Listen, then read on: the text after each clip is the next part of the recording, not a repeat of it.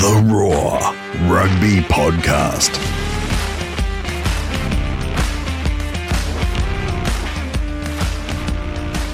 Hello and welcome to the Roar Rugby Podcast, powered by ASICS. I'm Brett McKay. The Wallabies will head to France winless, but still on track, according to Eddie Jones.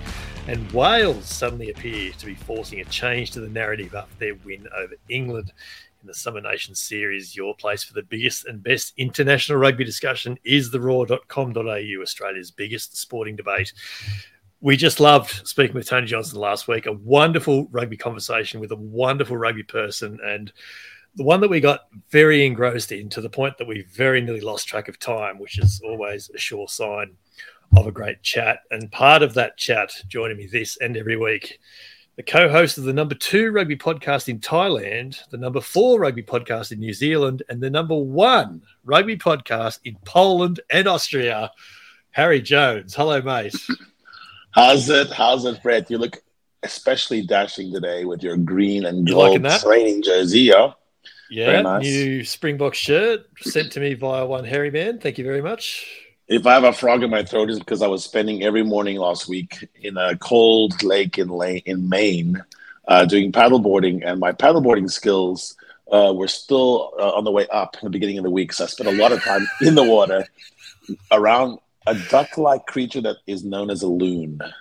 Oh, uh, makes a very strange sound. I will not do it right now because my voice will not allow it. But yeah, that's why I've uh, lost my voice. But I'm I'm getting it back. No, it'll be right. I'm sure it'll be fine. I'm sure it'll. Be. Uh, thank you for the shirt. It's um, still it's still very new. That's very gangster, gangster yes. you. Keep, keep, the tag on forever. Keep the tag on. Yeah, exactly right. Exactly right. Uh, we should say kia ora to our Kiwi friends. I think this chart point is the first time we've been ranked higher in New Zealand than in Australia. So thank you, Kiwis. We, we really we really enjoy that. We love seeing it. Powered by ASICS, um, the Roar has in place a wonderful partnership with ASICS, the official performance apparel and footwear supplier to the Wallabies and the superb. Wallabies 2023 Rugby World Cup playing jersey is available for, to purchase in store and online at asics.com.au now. Now, unless you're listening to this on Tuesday, the August August the eighth, you've missed your chance to have your say in the Roar's quest to name the greatest ever Wallabies Rugby World Cup 15, where from a list of more than 150 players to have pulled on a Wallabies jersey at a World Cup, Jim Tucker, Christy Doran, and I had a special podcast chat in which we narrowed down that long, long list to a short list of five options in every position. Uh, 1 to 15. If it is still Tuesday the 8th when you're listening to this, then quickly, please head over to the roar.com.au before midnight and you can still make your selection for each position. You can still find the shortlisting pod, whatever you get your podcasts. And we move now to the naming of the Roar's greatest ever Wallabies World Cup 15, powered by ASICS, which will be unveiled in the days leading up to this year's tournament, which is now, Harry, only a few weeks away. Heroes and zeros. I'm going to lead off here, mate, with a hero. And that hero this week is new Wallabies hooker Matt Faessler, who was absolutely great uh, on Saturday in New Zealand, but who Eddie Jones post match said was quote having a nice non 23 breakfast on Saturday morning in the hotel when he got the news he was playing. And I'm going to assume he just finished the full breakfast, the full, with the bacon, the eggs, everything. So the blood I sausage. I love the idea that there's playing breakfast and non 23 breakfast. I, I, just I love that. So and look, it worked. He's going to have to do that every week because he um, he turned in a, an absolute stormer on debut. I mean, and he's very interested in diet and physique and exercise. and I was talking about Jordan Petaia's backside was on our pod. He was. He was. He was looking for the other half of Tom Hooper's body, Still and now he's commenting on breakfast. Yeah. yep. Do you have a zero for me? Uh, my zero is intellectual inconsistency. Let us let us let us uh, let us imagine for a moment the Wallaby fan that when you try to talk about Dave Rennie says 38% mate, 38% mm-hmm. mate, 38% mate, and then you say, but what are the uh, historic levels of injury that that were eclipsed any other team in the history of ever? Mm. No, excuses, mate. Excuses, mate. Excuses, yeah. mate. What about at the very end when it took uh, England, I mean, or France and Ireland to within a couple of points or a kick at the end on the road? Nah, mate, that's a loss. A loss is a loss is a loss. But the same guy now is like, hey, mate, we're on the way. We're taking the World Cup. It's four four tests, four losses, a very close loss to a very good team, Mhm. New Zealand. Um, but I mean, it's just funny that there's no excuses permitted for Dave Rennie.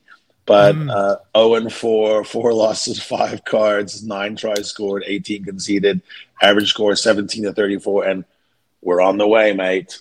It just shows you what confidence and uh, I don't know, just the salesmanship, the Mm. the incredible gift that Eddie does have Yeah. to to make you believe, baby. And uh, no, I just would like them to say that Dave Rennie had a couple of obstacles, and he really was Just- not doing the world's worst job either. Just a broad concession that there were a few issues along the way. yeah, and your first and it? your first year, play play the All Blacks uh, seven times, or whatever yeah, it was. yeah, crazy, crazy. Yeah, allowable double standards. I think Wallaby fans call that. Who knows? Who knows? Anyway, let's get to this week's guest. And, and Harry's a bit excited this week about the chance to explore numbers and combinations and the numbers around combinations. And this week might just be the week where Harry becomes a spreadsheet aficionado. The Roar Rugby Podcast. We head back to the Pod's Sydney studios this week where we welcome a man who has won a Super 12 championship with the Brumbies. He played in a Rugby World Cup on home soil before moving into the coaching and video analysis ranks and ultimately becoming arguably the foremost rugby numbers guy in Australia, if not the world. Please welcome Harry Jones, the founder and the director of Gainline Analytics, Ben Darwin. Good. Thanks, Harry. Oh, mate, great to have Beautiful. you on. We've Thank been you. throwing messages back and forward for years, and um, it's it's only sort of been in recent times we thought let's actually have a chat about this because there's some there's some good stuff to get into here. I'm looking forward to this.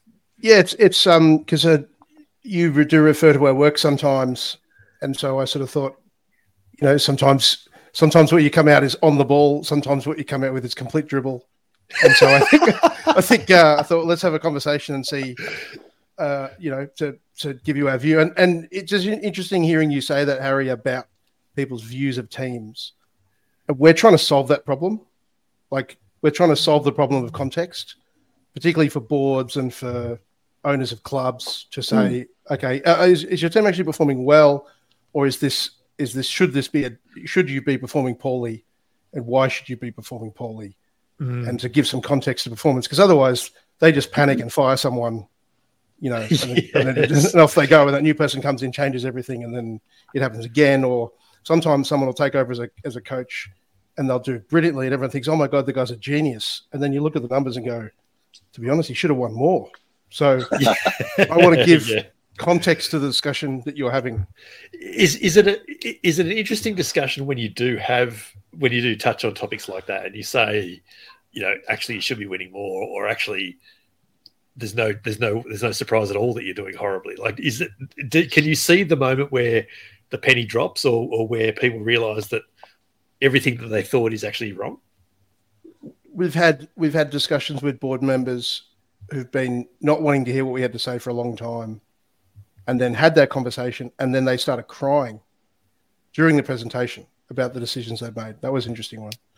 Or we, we had an AFL coach who we sat down with and said, you know, we know you won a couple of titles, but to be honest with you, you probably should have won a couple more given what you had. There's no response- cry. There's no crying in the boardroom. Sorry, Ben. Oh, there is. Oh, there is. so, so it's the biggest challenge that it has is for people who've won and been very, very successful, and for you to Yeah. say, to be honest with you, you've had an unbelievably huge advantage over this time, and then other ta- other other people who've been around a bit, guys like uh, Craig Bellamy, for example, are just like, or Wayne Bennett or Arsene Wenger, just like this makes all the sense of everything I've ever experienced. Because they've experienced Yeah, the downside of it and the upside of it, and they're like, okay, now I I know this, I know what this feels like, and so that's that's quite satisfying. Yeah, You know, it's, it's, interesting, Ben. Like um, in the Premiership in soccer, they talk about goalkeeper quality and they compare it, and it's impossible just to scope with clean sheets uh, if you're behind a machine that never even allows many shots on goal. So they season those those stats, you know, and they break down every single shot on goal, and they sort of the the ones that should have been saved, the ones that might have been saved, and then they like rank that out, and then you can finally get to the best goalkeeper, who might be the one on a lower team who is uh, losing um, but they're able to save know, some of those. And that, that type of seasoning of stats is so crucial in rugby. Uh, for example, mm-hmm. missed tackles. I mean, if Pieter-Steph du Toit is missing tackles upfield behind your backs, uh, sowing mayhem, that's a good missed tackle. Uh, on, and not it's not a good tackle when you're on the goal line and you know and you just mm. let someone run in. How do you do that? How do you how have you sort of looked behind the numbers to make them have context? For us, I mean, and and a great example of that is Nick Phipps of the Rebels. I think had the worst defense, and it became a, you know I'm a big one about about about motivation, how it attaches to st- statistics. Is that if you if you focus on missing tackles, people stop trying to make tackles. Right. yeah. The second part was yeah. Nick Phipps had the worst defensive record of the Rebels because he was in behind the ruck that everyone was just going through those post pillar positions. Yeah. So he was diving to make tackles and missing them. Therefore, of course, he's going to be missing more than anyone else. So um, the the context has to come in the collective. What is the context of the collective? How is the team put together? What are the because you know what we what we generally tend to look for is individual skill differentials, and there isn't really in the world of rugby in the top ten there really isn't large skill differentials right. when you compare it to what we might call cohesion differentials. So skill differentials might be one, two percent, some players three percent, where we're talking about four hundred percent differentials with our numbers. So that's that's really what we're looking for. So, for example, if you watch the game on the weekend, Scotland against France, the cohesion differential was very strong in favour of Scotland. They had one disadvantage we'll talk about later, but but um, but you would say generally, France having that many clubs should produce better individual players. Um, and a good way to look at skill is is size of your playing base and then the quality of the clubs. And that will say, well, therefore Wales and Scotland and Ireland shouldn't therefore have much of a chance against England and France, but of course they do. Yeah, yeah, it's interesting, isn't it? It's it's interesting, Harry. You talk about uh, you, you talk about context. And all. I remember, and I remember years ago, Laurie Fisher, funnily enough, friend of the pod now that we can say that, uh, telling me that similarly he was never too worried about missed tackle stats because if uh, if a guy misses a tackle in the front line, but it does enough to slow the attacking player down that the secondary defense can actually get on the ball and affect a turnover, then the then the missed tackle almost doesn't matter. So Ben, is there a is is there stats that you sort of suggest to people that you've almost got to look at in unison, or or does it not quite work that way?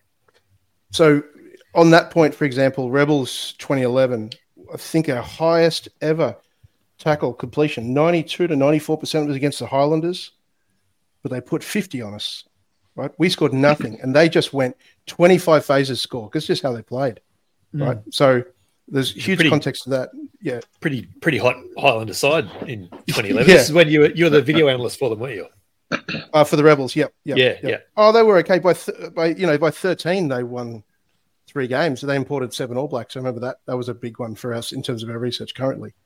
Um, the way that I look at statistics is is match data is fundamentally just another version of the score. Yeah, I, I'm not like you know like they did a study. I remember in the rugby league, and they were trying to find out why New South Wales never win state of origin because you know they had that period of eight years and one of the numbers they came back with was, well, there seems to be a really strong correlation between line breaks and tries scored. Well, no shit, right? Like, well, obviously, yeah, yeah. So, so if you if you're looking for correlation, the further you move towards correlation, the further you move away from causation. In my book, yeah. And so what's happening so much of the time is that we're looking at scores and going, oh well, this team is doing is doing really well. Let's look at their KPIs, how they play, and therefore, if they are winning, therefore we need to be able to match that in order to have success. But you know, one of the things that gets me at the moment is people say, "Well, teams who are kicking more are winning games." Well, when you are winning, you kick more, right? When right. you're losing, you tend to play possession game. You're trying to get back up the other end of the field. So yeah, you've got to look at it right. from the context of let's not look who's let's not look at the winning teams that kick more. Let's look at it when it's nil all and who does what more. But even then, yeah. you know, like Crusaders, I remember when you had the worst line out in this comp, the worst defenses from the comp, and won the comp. So there's, uh, you know, I'm I'm really not interested in those types of numbers. What I'm interested in is the the who is winning games and why they're winning games and what are the driver of winning games, but not in action, but in construction in terms of how they're built and then how is that reflected on the field. Yeah, right. So this is all very timely at the moment because there's certainly a lot of debate around the Wallabies, and and and, and Eddie Jones from the outset has said possession rugby is dead.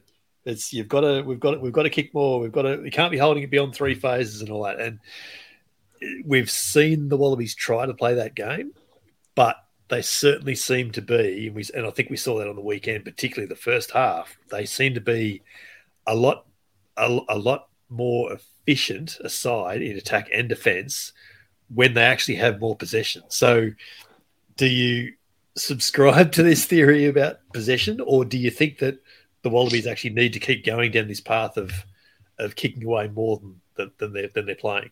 I say this as respectfully as I can. I don't care. I have no interest Yeah, in how they're. I have no interest in how they're playing. I've none. Yeah, right. What I'm interested is what are the drivers of being able to do whatever they do well.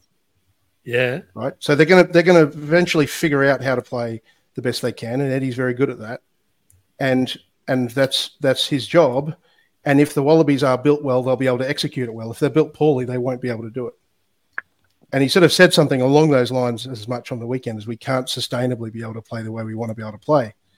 Now, whenever you change a coach, you generally get a level of underperformance because you've got a level of adaptation that's required with the new Yes. guy. So when Anthony Seibold, for example, took over at Brisbane Broncos, he completely changed how they defended. So for the first 10 weeks, even though they were well built, they didn't defend well because they were trying to adjust to the new action. So there's, there's three levers you can pull, basically. So you can pull, you can change tactics, you can change habits, or you can change the construction of the team, how it's built, who you're picking, how long they've been together, yada, yada, yada. Now, changing skill is the, the the hardest of those three, takes the longest of those three. If you look at tennis, the best in the world take a long time to reach number one and they stay there for a long time. That doesn't change much.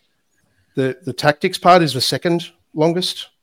Mhm. You know, you can it, it takes time to be able to do things in a certain way and the players to be able to build that into their knowledge. So they by default do certain things. You know, like if you play a certain pattern in training, that's fine. Then do it under fatigue against opposition. Then do it with your reserves on. That's when you can tell you're in good you're in good condition, right? Is when your best team is on, your worst team is on, you can still pull it off. And even even the All Blacks can't do that, or Ireland can't do that. Mm. So, um, yeah, it's it's and the cohesion part can be changed quickly. You- You look at, for example, Gatland came in, took took the entire Ulster team and made that his starting fifteen, won the Six Nations for the first time. But you can't always do that because you don't have that available to you. So if you're going to build it between people, it actually builds very very slowly. Another good example was 87 All Blacks went back to Auckland. I think they went back to 11 or 12 Aucklanders, and bang, they had a World Cup winning team already in the bank. yeah, So, and how each of the teams are built leading into this World Cup is a, is is on that theme. We call it um, uh, uh, the white bait. Um, uh, what's I'm trying to think of the word for it. Um, redundancy. The white bait redundancy, which is how many people can you replace and still be functional. Right. So you look at and, you look at and what's and what's the white and what's the white bait league?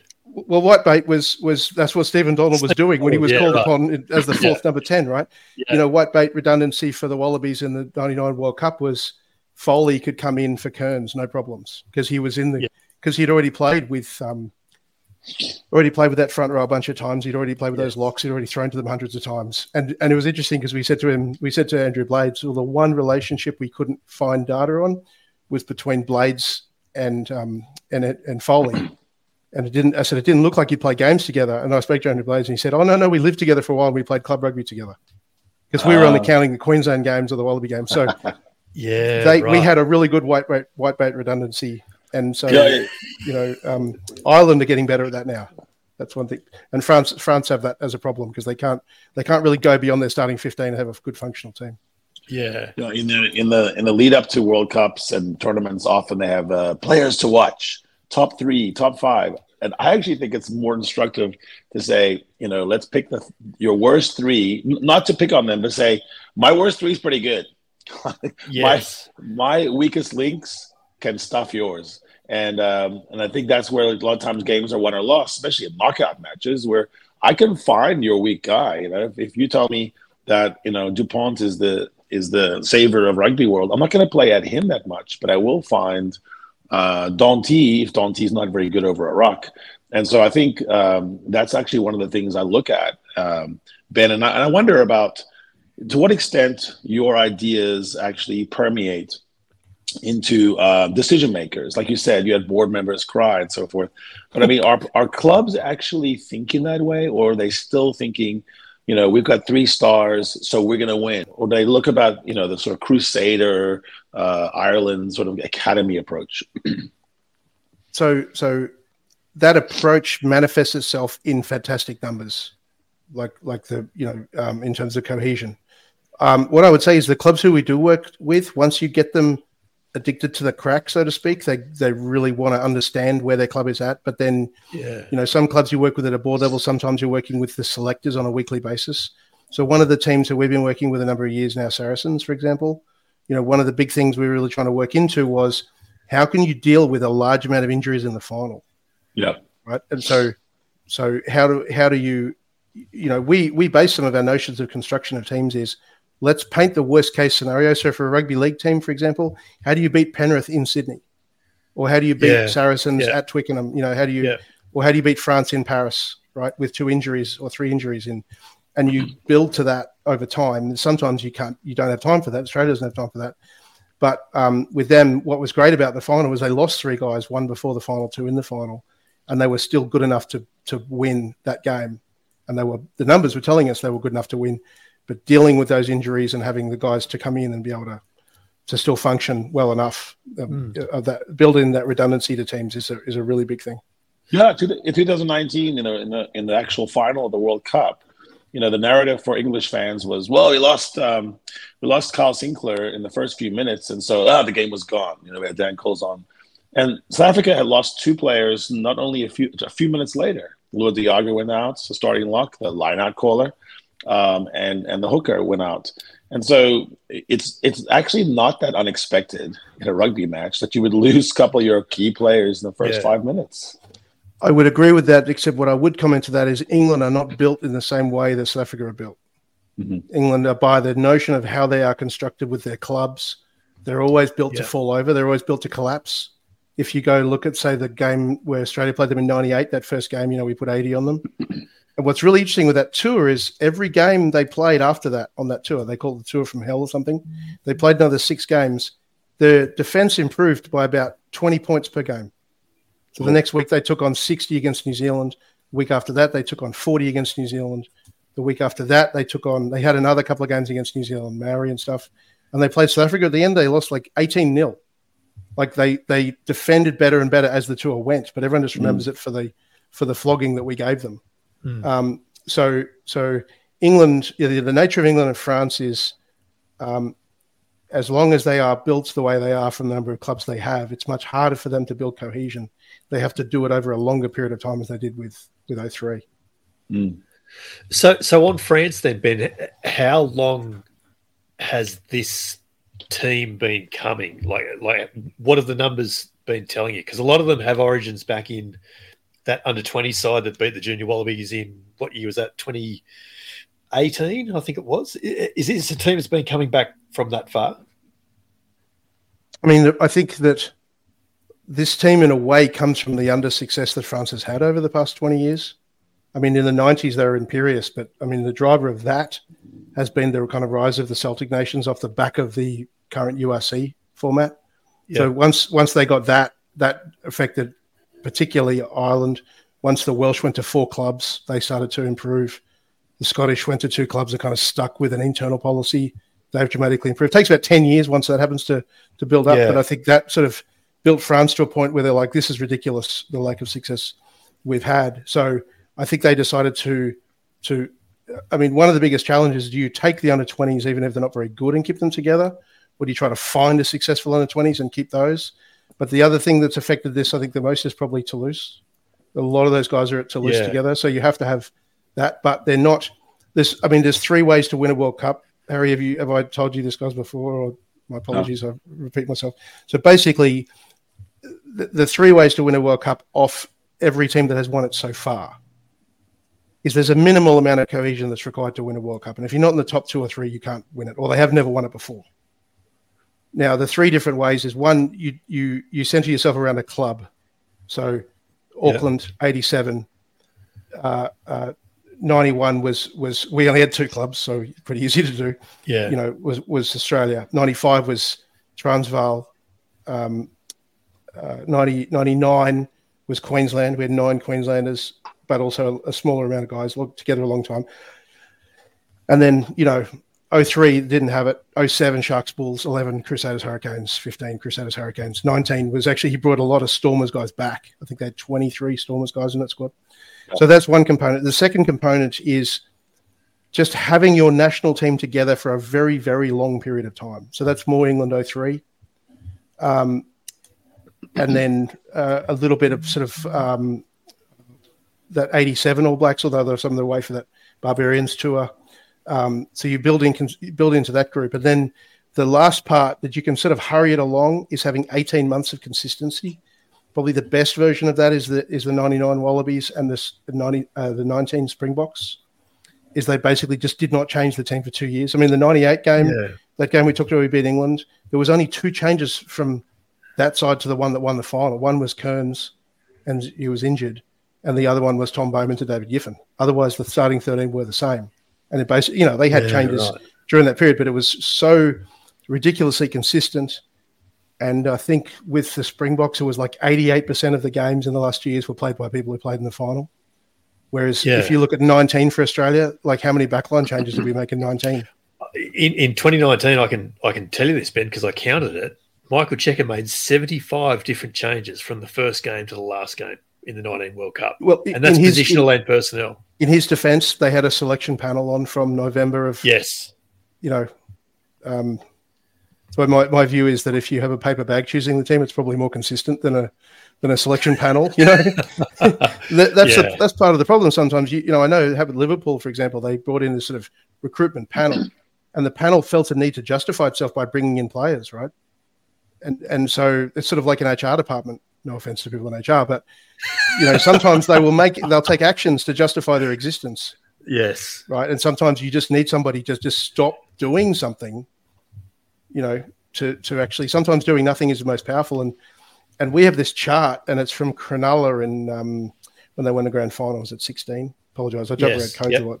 You know, the start of the season they were thirteenth for cohesion. By the end, they were second, and they lost four of their first five. But they just they, they just did not make changes to the team. Whereas whereas another club like Newcastle Knights, every time they lost, they change. So when you don't make changes, you make the most changes to a team because it actually goes up in cohesion the most. Whereas when you make changes, you actually you actually remain where you are. I talked to a guy at a club in the UK, kept getting relegated, promoted, and this guy said to me, "I've, I've had four different owners and seven different head coaches and 370 different players in this place. When is it going to stop? Right? It's just the same shit with different people. Yeah. So Ben, in this uh, Darwinian uh, theory of um, evolution by cohesion, um, it's, it strikes me that what you're really talking about is knowing who you are. And in a game where there's you know 250 split second decisions behind rocks and in uh, sometimes very confusing melees, uh, it really does help if you've got some sort of spine, some sort of core that says, you know, the blow, the blue bull way to play is this way. You do it. Uh, it just kind of makes everyone around you, and maybe the weakest players also feel like they know what they're in. Um, for me, as a tennis player, I do a lot of doubles, and I'm, I have I have higher partners, and we know that we play short points. It's it's our mantra: short points, short points. We we don't win the long ones. You know, if you look in stat, you would see that, and I feel it. I know it. I, I know it. And so when I have a new partner, I just tell the person, yo, we're going to play really short. We're trying to have decisions. We're going to win or lose really quickly, but over time, if I'm at the net and smashing things and poaching and taking all the ball, we're going to win, right? and so um, sometimes I'll say, how do you make a po- how do you make a point short? You know, it's that that kind of how do you how do you impose your tactical will? And it strikes me what you're saying is the teams that know how to do that, the Crusaders, the Saracens, uh, the Yeah. World Cup winners, they've been able to say, we're putting this template on this match. And it doesn't really even matter if you know we're going to do it because you know we're, we've been together a long time. You've seen how we do it. We're still going to do it to you. Is that is that fair? Is that the Darwinian way? Yeah, let's let's you know let's move away from that term. But yes, um, first, first things first. Like like who is the most successful doubles pairing of all time?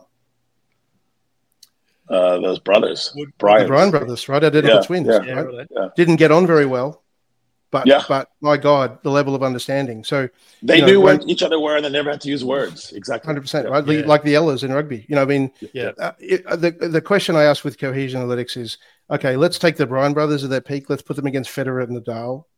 Okay, Bryan's. yeah, they would, right? But how many games would it take Federer and Nadal to beat them?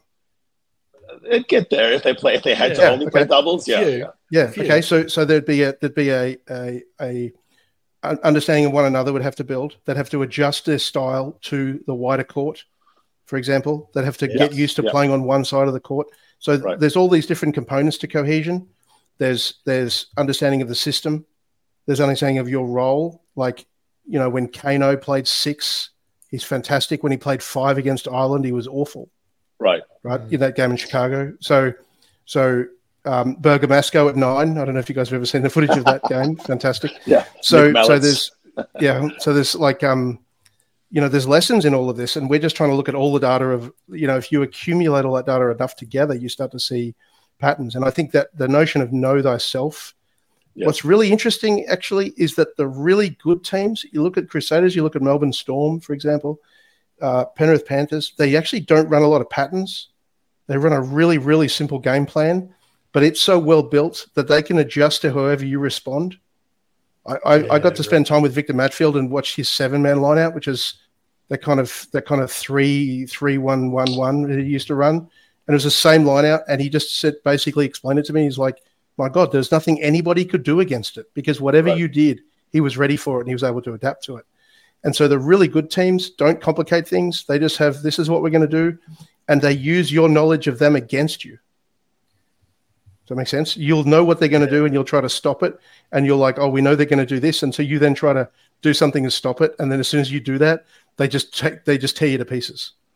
Yeah, and that's a good example of someone who had. He had the line out under his control so much. Victor said that he would he want lots of space in front of him and behind him because he wanted to be able to move and adjust and, and attack. Whereas a lot of other jumpers say, "I want my I want my uh, lifters right next to me, you know, give me solid." And he'd say, "No, no, give me room because I can I can sense where they're throwing next time." He didn't think of lineouts as height; he thought of it as length, which was to me was just extraordinary. But that comes with time and your craft, right? He was like a samurai with a sword. You know, you you learn your craft over time. Now, if you're a player who's functioning in chaos, different coaches, different people around you all the time, you don't get to that level of detail. Like no one gets better in France, right? You go to play for a French club, you're just adapting to too much. So, so I'm I, I have this really interesting um, thing I've been working on, which is do cohesive teams make players better, or does it allow them to make themselves better? And does it actually help them produce talent? So Australia used to have three of the top five cohesive teams in the world. We don't have one in the top ten now. So where's all the talent coming out of? It's Ireland now, right? Mm. But the schools don't aren't functioning that different. But so what's what's the difference now that all of a sudden this talent seems to be coming from all these places? So what what is what is the answer about Ireland? Why why are they able to reach down and bring up more talent from within and have it be um, coherent? Like you know the way hookers play, the way flanks play. I watch a lot of schools rugby in Ireland, and Yep. they're actually playing like the national team. The, the hookers play like you know Sheehan. what what I would say is that that um, once they shifted to that model, the four club model, Hmm. and then once they stopped looking at players outside the country, as in allowing players to go out and then come back, which the Welsh have done, and it's you can see it's sort of affecting them over time, and said, right, we're just going to focus inside the house. And then once they started to get their academy teams organized, like this thing takes years. Hmm. But one of the biggest things that's interesting, and we looked at this with English football, is the stability of the team above you is a huge driver of the ability of the academy to produce talent.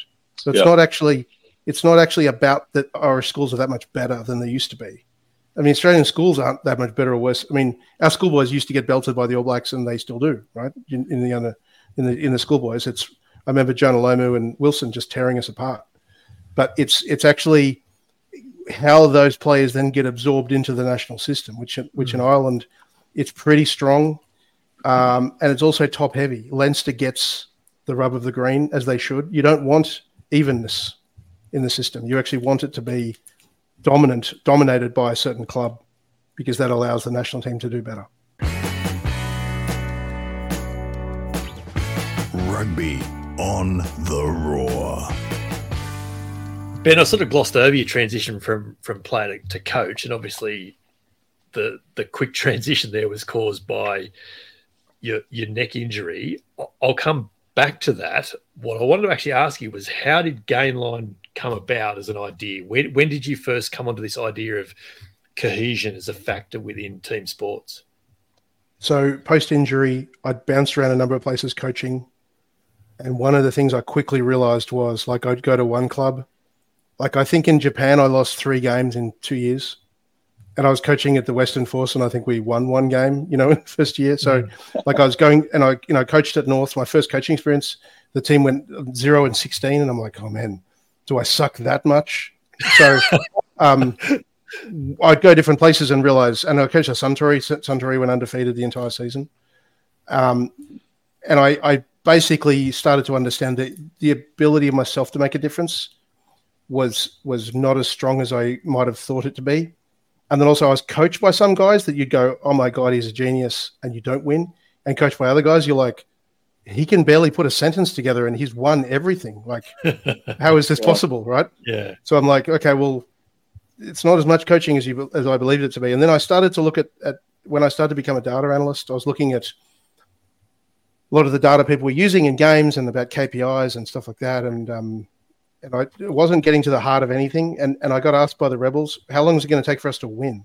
So I just kind of then went and did this study and looked at experience as a driver of success. So, for example, the Panthers this year, yeah, uh, sorry, last year when they won the comp, they had the second youngest team in the comp. So youth lack of experience is actually not. I think it's mistaken when it's brought forward as an idea about teams winning or not winning. Um, it's it's you, you, know there's a term in English football they said you can't win with kids, and then with Man United they did exactly that right they won yeah. with kids. So so um, I started looking at all other studies I could find on this as a topic, and then I started looking at portability of talent and portability of talent out of some guy was doing work on it at Harvard Business School about stockbroking firms. So then I started looking at military data, hospital data, airline data, wow. shared experience. So almost all the research we found wasn't in sport. We just applied it to sport. And we came back to, and we put it to football, for example. And football was telling us the average player takes three years to hit their peak when they change clubs. But it had three components. The first one is like, where are they coming from? So the better the club you come from, the worse you do when you move right? So, you, right. so they call this in rugby league. They call it the Melbourne Storm Mirage, or in in um, in uh, in football they call it the Bayern Munich Mirage. You take a player out of a great team, you put them into another one, and they can't replicate. Yeah. There's certain conditions yeah. we found you can, but it's very hard to do. The second part is what is the position of the person. So in football, strikers can change clubs more easily than midfielders or defenders. See that thing about goalkeepers you were talking about before, like having a solid back three, mm. you know, is a really common aspect of successful successful teams. And the third part is what is the club you go to? So the more stable the team you go into, the easier it is to be absorbed into that environment. You look at young guys in Australia going to the Crusaders, they come back ready to play tests, right? Yeah. Or, yeah. But don't play so well when they come back to an Australian club again. So, um, if if the club you're going to is stable, it's easy. You just get on the wing and they go, you just do this role, and it's really really simple. Whereas you're going to chaos, it's like they're going to work at a restaurant and they're like, dude, we don't even know what's on the menu because the coach just the, the the the head chef just got fired, right? Just just watch yeah. everyone else and we'll make it up as we go along, right? Yeah, that's what some clubs are like. So the, the really good clubs too, they get to a level of detail in their execution. I remember talking to someone at the Melbourne Storm, and he and I, he'd been in a lot of other clubs, and I said, "What's it like?" And he said, "We finish training, then we all sit down, we watch the video, and we go over the detail of our hand position and foot position on the on the drills. Like no one does that. Wow. No one, you know, wow. but but they can do that because everything else is in place. Yeah, yeah, right. Yeah, of course. You, you coaching the barbarians, you're like, just run three plays, same way, whatever. You know, we just can't get yeah. to that level of detail. Yeah. So mm-hmm. so this accumulates over time. You know. Yeah. So you so you started you started it whilst you were coaching at the Rebels.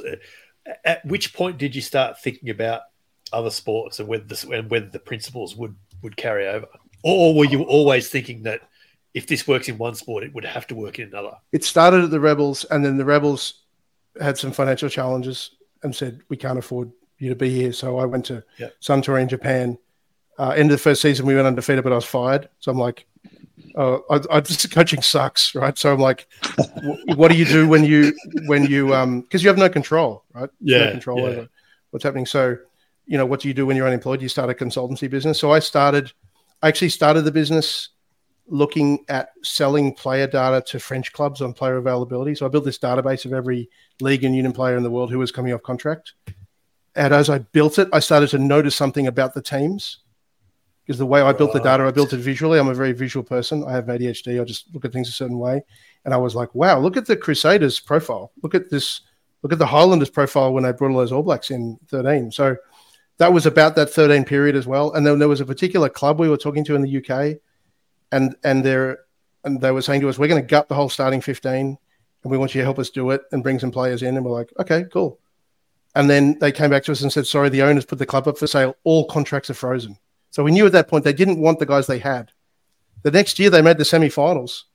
Right, they went from like second last to back in the finals, and we're like, with the team that they didn't with the team they didn't want, right? So how Yeah. does this happen? So so a lot of the time cohesion will go up because of an accident or a country will dissolve or a political system Yeah. will break down or there's a war or like um, Yugoslavia, particularly when that broke up into Serbia and Croatia, did much better in sport than Yugoslavia. Um, you know, an interesting thing happened to rugby in the 20s in Australia. I don't know if you know, Queensland did not exist in the 1920s. Yes. So New South Wales played as Australia, and we we beat the All Blacks forty four percent of the time, as opposed to the the fifteen percent of the time before. And then we went Yeah, back yeah. we went back to the old system, then we started losing again. So, and this is not about Queenslanders. This is just about about what are the drivers, right? What are the drivers of the decisions? So No, mate, I heard Queensland always existed, even before time.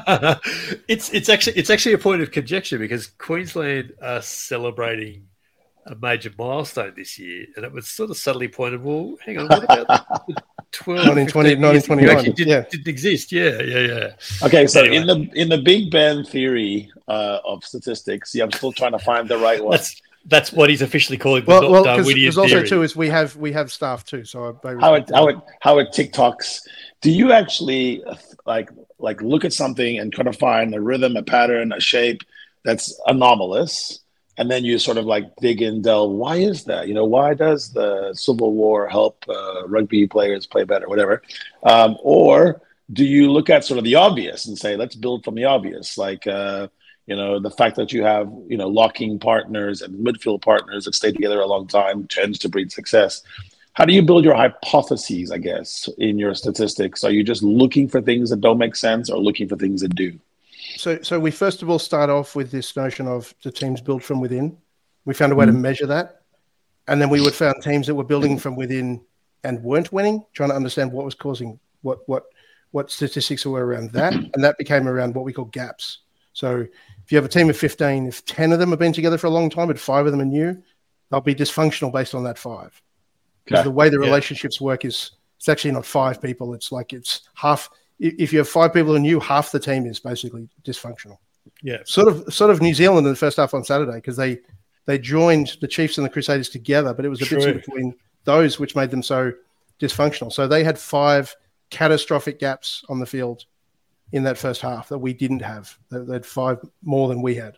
We didn't actually have any catastrophic.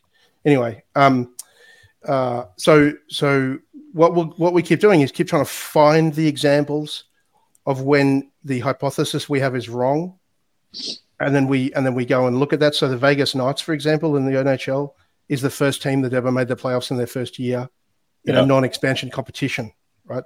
So we try to understand what's going on, why, how are they built differently, how do they build them, but we just bring it down to data. So on a per game basis now in rugby league, we have 1,800 pieces of data per game on cohesion, right? bloody hell. So it might be how long have you played with with someone? How long you played in those positions? How long you played? You know, one of the interesting things we found that that there was a grand final in the NRL between um, the Roosters and the Melbourne Storm, and we found one of the differences between the two teams was that Cooper Cronk had played for the Storm, and so it was his understanding with the players he was against. It was like he was calling them Ah, Yeah, right. you know, he was calling them. And then we actually met with Trent Robertson. He had a different view, which was he felt as though the Storm were so worried about that they played differently to adapt to Cooper Cronk's Yeah, knowledge right. of them, right? So it was like a really interesting conversation. So, um, but one of the Harry, one of the one of the things we found there, there was games that were not making sense to us in league and union where the teams were cohesive and they weren't winning. So in Super Rugby, for example, it's about eighty five percent of the games are won by the most cohesive team. But even in the ones that we get wrong, it might be there's a red card or a yellow card or Yeah. you know there's injuries and the numbers will actually change. But these ones were just like making no sense whatsoever. And then there was like 300 of them in total. And, and we looked at NRL, we looked at uh, AFL a little bit as well. And I wonder if I don't know if you if Harry's heard this before, but but Harry, what do you think we found about the teams who weren't winning games when they should have? What do you think was wrong Um, with them? Their their kit was uh, horrible to look at. It was clashing color styles. Turquoise. That's the closest anyone's ever gotten. Jersey chat, Jersey chat. Yeah. Now, now this, now this, Harry, is where I must confess that Ben and I had this conversation the other the other day. Yeah. And I said, "Fantastic! We've been having all sorts of Jersey chat. We need to get into this." so, th- so this is the whole thing, isn't it? So, alternate strips are like kryptonite to good teams. Is that, is that what, So- you- is so- what so- saying? Yeah. So what basically happened was, What I was You know- right. yeah, you're right. I was trying to be silly. No, Oh wow. Okay. I, I'm not going to swear, but come on, Harry. You know, bloody hell. All right. Sorry. So, so I like people never get people never get this. They've never got it right. They all say, "Oh, you know, I had the wrong attitude," and I'm like, "No, these are teams who are winning." So, what we found was we we tried to apply a rule to it, which is, you know, sometimes you'll have um, an indigenous jersey or something like that where it's actually the same color but it's just slightly different design. Yeah. That didn't seem to ruin them, right? It was when they changed the color. Okay. Mm. But the thing about the games was the teams were only underperforming on attack, not on defense. Right. And so I Hmm. asked guys, I asked Stirling Mortlock and Danny Badiris, who were both ball players. I wasn't a ball player, so I didn't experience any of this. But they said you go to look to your teammate and you flinch because you're looking for a color. Yeah. Okay. Right. Yeah. And so we looked at those games, and the offload data was off. They were passing to the opposition. Um, in fact, there's a great game between the Broncos and Melbourne Storm where ex Broncos player on the Storm passes it to a Broncos player. It's an intercept, and he scores down the other end. The guy's actually calling for it from him. But but um, so there's so many examples of this. But a great one was Darren Coleman, who's the Waratahs coach now. Yeah. was coaching at Gordon, and they went undefeated through the season, except when they came to play North for their centenary, and they wore a white jersey to celebrate their centenary, and it was like 24 to three or something. I was like, they got blanked, Oh, like it was bad. Wow. And he Yeah. and he said at the end of the game, they were coming off, and the players were saying something was wrong, like something didn't feel right. Um, uh, Newcastle Knights wear a high vis jersey to celebrate Yeah. the uh, Hunter Hunter Mining mining. Yep. and so so I think they've won one out of nine in that jersey, but it's hard to tell with the Knights because they're not always winning games anyway. So, um, but but here's the interesting one is that um, France have not beaten the All Blacks in a black jersey now in like 20 years. So all the times France have beaten them in the last 20 years, it's been in a in an off color All Blacks jersey or a grey so, or so a it's- white. So it's the silver or the white or the yeah, and so, so, the normal good. a normal game between France and New Zealand. I don't have the numbers in front of me, but it's something like thirty-seven to fifteen to, to New Zealand. When they when when the All Blacks play in a white jersey, it's 25-22. Okay, Wow. and when and when um, France wear their white jersey, it's like thirty-seven to ten. It's like a Mm. big difference. So So, so there's no coincidence here in France in a home World Cup producing a home strip that is as dark a blue as they can find to force the change. I, I don't know whether they, they they don't know about this work, but um, we had a team once play in a grand final. Their board wanted them to wear a special jersey for the grand final. They're like, nope, we're not doing that. So, um, but it's interesting because in this World Cup, let me let me check this. Isn't Right fascinating? in this World Cup, there is the top the top teams from uh, I think France and France and um, New Zealand going to play each other. So one of them have Yep. to wear an alternate jersey. Yeah. Uh, who's in the other pool? I apologize. The next pool, Oh, South, Ireland, South Africa and Ireland. Ireland, South Africa and yeah. Ireland. They have to wear. Yeah, and Green, then green. and then Argentina and, and England. So the Yeah. top Yeah. two from each pool, except ours, will have an alternate game, right? And that may have an impact. I'm not going to say it's going to decide it, but it has an could have impact. Yeah, That's that's incredible. It's So Ben, absolutely uh, incredible, isn't it? obviously in the I'm the still I'm still every- reeling from the fact you picked that, Harry. It's upsetting. I mean, I, re- I was trying to I was trying to think of something uh, in stupid like a crazy uh, uh, solution. No, Hmm. so so you know the coherence idea. You know, you look at the place you play. There are places where teams play better than other places, and it doesn't always correspond with where those players live. For example, like if you wanted to win every match, if you're a Springbok, you'd actually play in uh, Port Elizabeth. Would be the best uh, the best place to play, but it's not it's not Pretoria, actually. Um, even well, though well, there's but no- there's an easy answer to that, isn't there? Surely. Oh, what is it? That's what Well, that's my they they play weak they play weak teams in Port Elizabeth. Same with Suncorp. Like I looked, they had the same thing where they said Ah, okay. Suncorp Suncorp is the, home Suncorp of Australia. It's like, Yeah. well, how many times have we actually played the All Blacks there? And if we do, Yeah. we play them in the fourth game, right? Right. So generally, your best field will be um, your your B, where you necessarily are either in a dead rubber, or Hmm. so you don't put your best team up, or they play against Argentina or Ireland or something like that. So that Yeah. would be my that'd be my best guess. I mean, um, you know, one thing we found, for example, was when teams toured in Super Rugby, their first week was actually the weakest, and they got better as the tour went. Yeah, They went up by See, five see, percent. see that so often. I noticed that. Yeah, yeah. yeah, and then, and yeah. then the other thing was that when you know they did a study in English football, and they found that the biggest impact of crowds was not on the players but on the referees. yeah, And so the referee for each ten thousand people in the crowd would be more biased towards the home team. So Hmm. once you removed the crowds, the referee bias stopped, and the and the um, and the home team winning stopped as well. So I'm not saying that's absolutely definitive because Yeah. obviously home crowds impact on on players, but um, certainly they had a big impact on penalty count. If you ever look at state of origin, Queensland uh, get a much stronger penalty count than New South Wales do at home, and of course yeah. you look at France where the referee doesn't feel comfortable to leave the stadium or the car park. You know, and there's like a 78%, 78% winning record there for the home team. Yeah, and you had the Uh, lab experiment of COVID where you had empty stadiums. It was very bizarre. Like that little subset of stats will be st- studied and ad infinitum. You know, that two year period of loved time where you, you had quiet stadiums. Yeah. Yeah. So, so what? So, what did you learn out of that little little period, Ben? What did you learn about your numbers that suddenly just didn't apply? Well, it wasn't, um, uh, what it did is actually shorten the seasons. Yeah, So it meant that the non cohesive teams couldn't come back. So of the nine, of the nine competitions we we're measuring that year, eight of them were won by the number one cohesion team at the start of the season. right. Mm. right? So co- because it, it's when it's a shorter tournament, they can't back end it, It's- and so Yeah.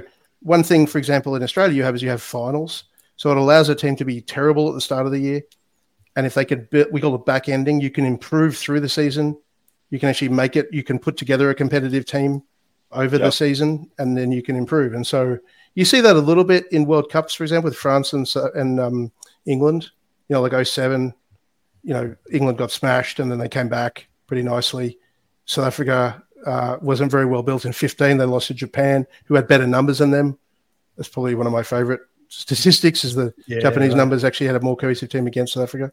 Um, and yet, you know, a couple of weeks later, they they played pretty well against New Zealand. So um, the teams will improve during the year, but you generally need at least 10 weeks to 20 Yeah. weeks to start to put something together. So that's the that's the challenge for Eddie is trying to put something together as fast as humanly possible.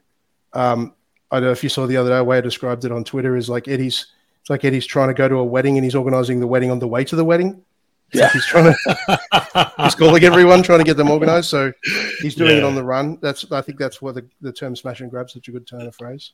It's a great analogy. He he he name dropped you early on. He talked about Ben Darwin made a living out of it because he had to make a living out of something. Was that Yeah. was that, was that was that a um, was it was it a backhanded compliment or is he actually a, a, a devotee of the theory? I mean, we've we've had lots and lots of conversations with Eddie, and he's Yeah, he's certainly a devotee of the theory, and he's got certain ideas about Australian rugby.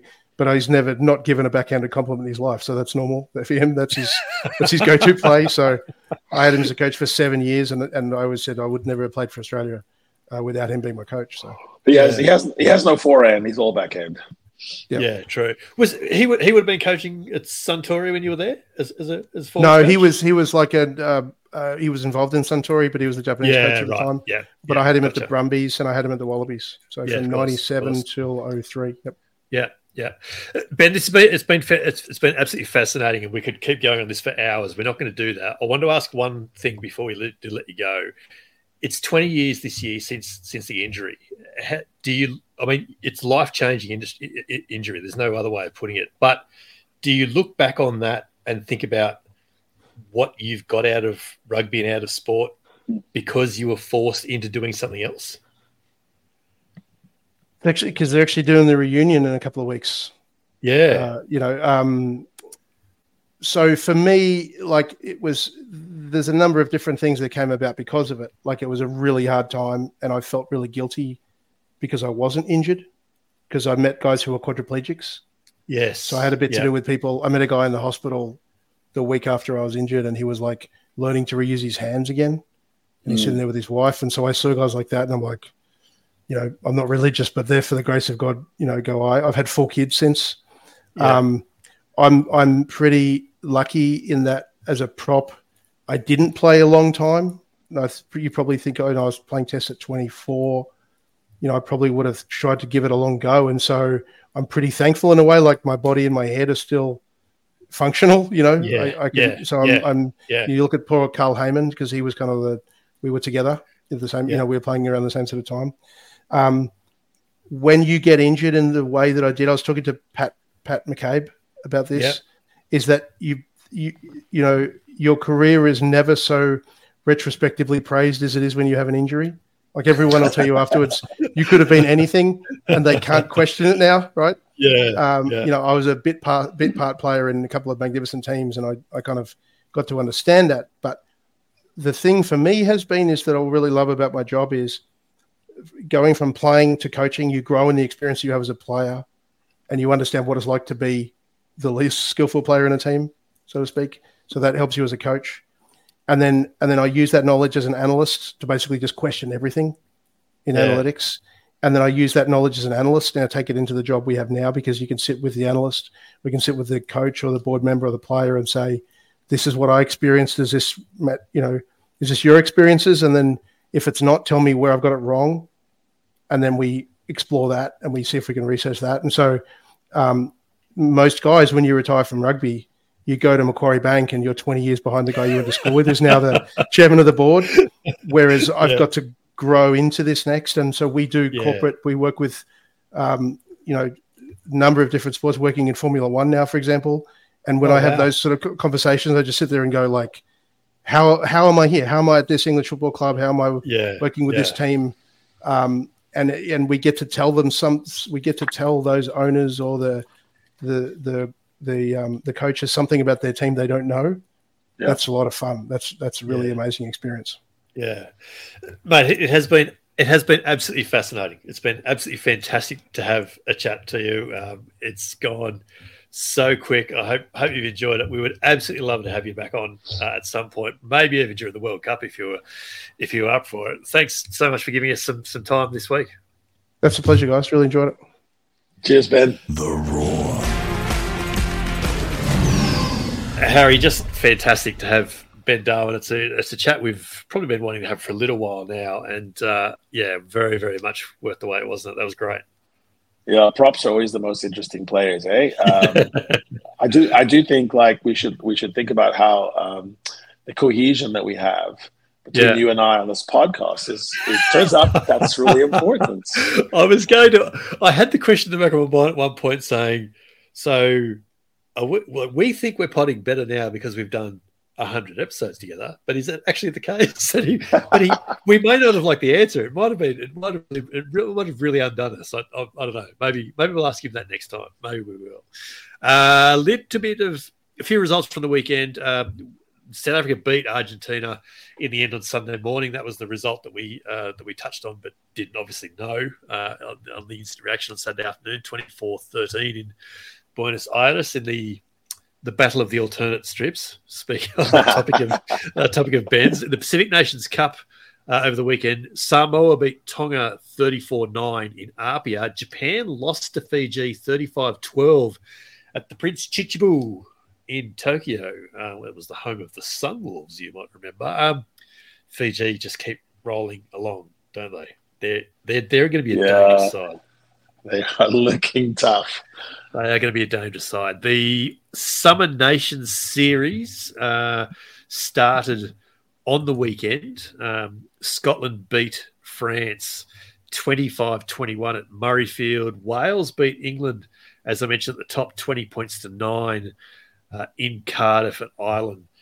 Beat Italy 33 uh, 17. England and Wales play again this weekend. France and Scotland have another hit as well. So that's um, another layer of warm up games. A little bit of news from the last couple of days, seven days. So, mate, um, early last week, uh, the Reds, Queensland Reds, announced that James O'Connor has re signed for another I think another two years, but there's a coaching transition element to that, and he'll be involved in uh, some pathways programs, and I think even um, the uh, the Australian under twenties or junior Wallabies, something like that. So it's uh, good to see his transition happening. But they've also signed ex Blues and uh, played one or two tests for the All Blacks. Alex Hodgman, which mm. is a, a, good pickup, I think, as well. So good to see him running around again. Um, you may have noticed over the weekend names on the back of jerseys.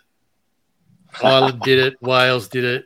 England did it. Uh, no, just just no. Just I want nicknames. I want to be like soccer, like Brazil would have like you know the junior or something. Like I, I think it'd be fun nicknames. I, I did a uh, yeah yeah yeah that that would be something, wouldn't it? Uh, Samoa, uh, Samoa and Romania uh, are among the last teams to release their their World Cup jerseys, and they are fantastic. They look absolutely outstanding. Samoa named their squad on Sunday, actually, and the headline is the three or four ex All Blacks that have been named in it. Uh, Christian Lealiifano obviously has, has, been playing for them as well, and they're on a bit of a roll, Samoa. So they, I think they're ready to, to cause some trouble. New Zealand and England named their World Cup squads on Monday. I didn't see any huge surprise in that New Zealand squad. What did what did you think? No, I mean obviously Cam Roigard gets in over Brad Weber. Um, yeah, Luke Jacobson makes the the loose forward bench. Uh, it's kind of they. It was kind of taking shape all along. Um, yeah, it looks like a yeah. hell of a squad. I think yep. England's squad is probably a few more wrinkles in there, and it and it. I think England is the one that, that doesn't look like they're shaping up in, in just the right time. So yeah, um, that again, you know, if that if that's Australia's quarterfinal uh, enemy or foe, um, it, it does speak well for Wallabies because I just don't think England's got. I don't. They haven't seemed to be able to find anything new at all. So yeah, we'll yeah. Uh, Henry Slade and Alex Dombrandt missing out with with the big headlines um, in the England yeah. squad reveal, certainly, and that's uh, it's going to cause some some debate for a little while. Uh, no doubt about that. The Australian squad will be named on Thursday. Uh, can you believe this, mate? But in theory, once we throw in all the instant reactions and everything else that we did over the last 18 months. This is actually our 100th episode. Wow. That's amazing. there's, a, there's a little milestone that'll just hit, hit you between the eyes. Uh, we will actually do something around the 100th of these weekly pods when that milestone does come around. But we do need to acknowledge the mark. We do. There is a huge thank you to everyone who listened in and has left ratings and reviews and has got in touch to say how much you love it. Um, our audience has grown so extraordinarily in the last 18 months, all because of you, the listener. And well, now you, the viewer, if you like the idea of talking heads on a YouTube clip, well, you can go to the Roar's YouTube page and you can watch us if that floats your boat. So um, you can you can enjoy uh, our last couple of chats, the last couple of instant reactions are, are there on the the Roar's uh, YouTube page as well. But mate, I think that is us done for episode seventy four of the Roar Rugby Podcast, powered by Asics. Don't forget, uh, Harry and I are on the socials. We're both on Insta and now Threads, uh, as well as whatever's left of Twitter or whatever the hell Elon's calling it this week. If you can leave a rating and review, please do leave one on your pod platform of choice. And also, don't forget to like, follow, subscribe, and ensure you get everything as soon as it goes live. It's the Roar Rugby Podcast with me, Brett McKay, and Harry Jones, every week on the roar.com.au, Australia's biggest sporting debate, the home of all your favourite international rugby analysis, opinions, and conversations. A reminder that you may only have hours to nominate your picks for the Roar's greatest ever Wallabies World Cup 15 Find the shortlist listing pods on your favourite platform. Jump onto the site before midnight on August 8 and have your say. And it's all thanks to ASICS, the official performance apparel and footwear partner of the Wallabies. Thanks for listening. We'll be back in your ears next week.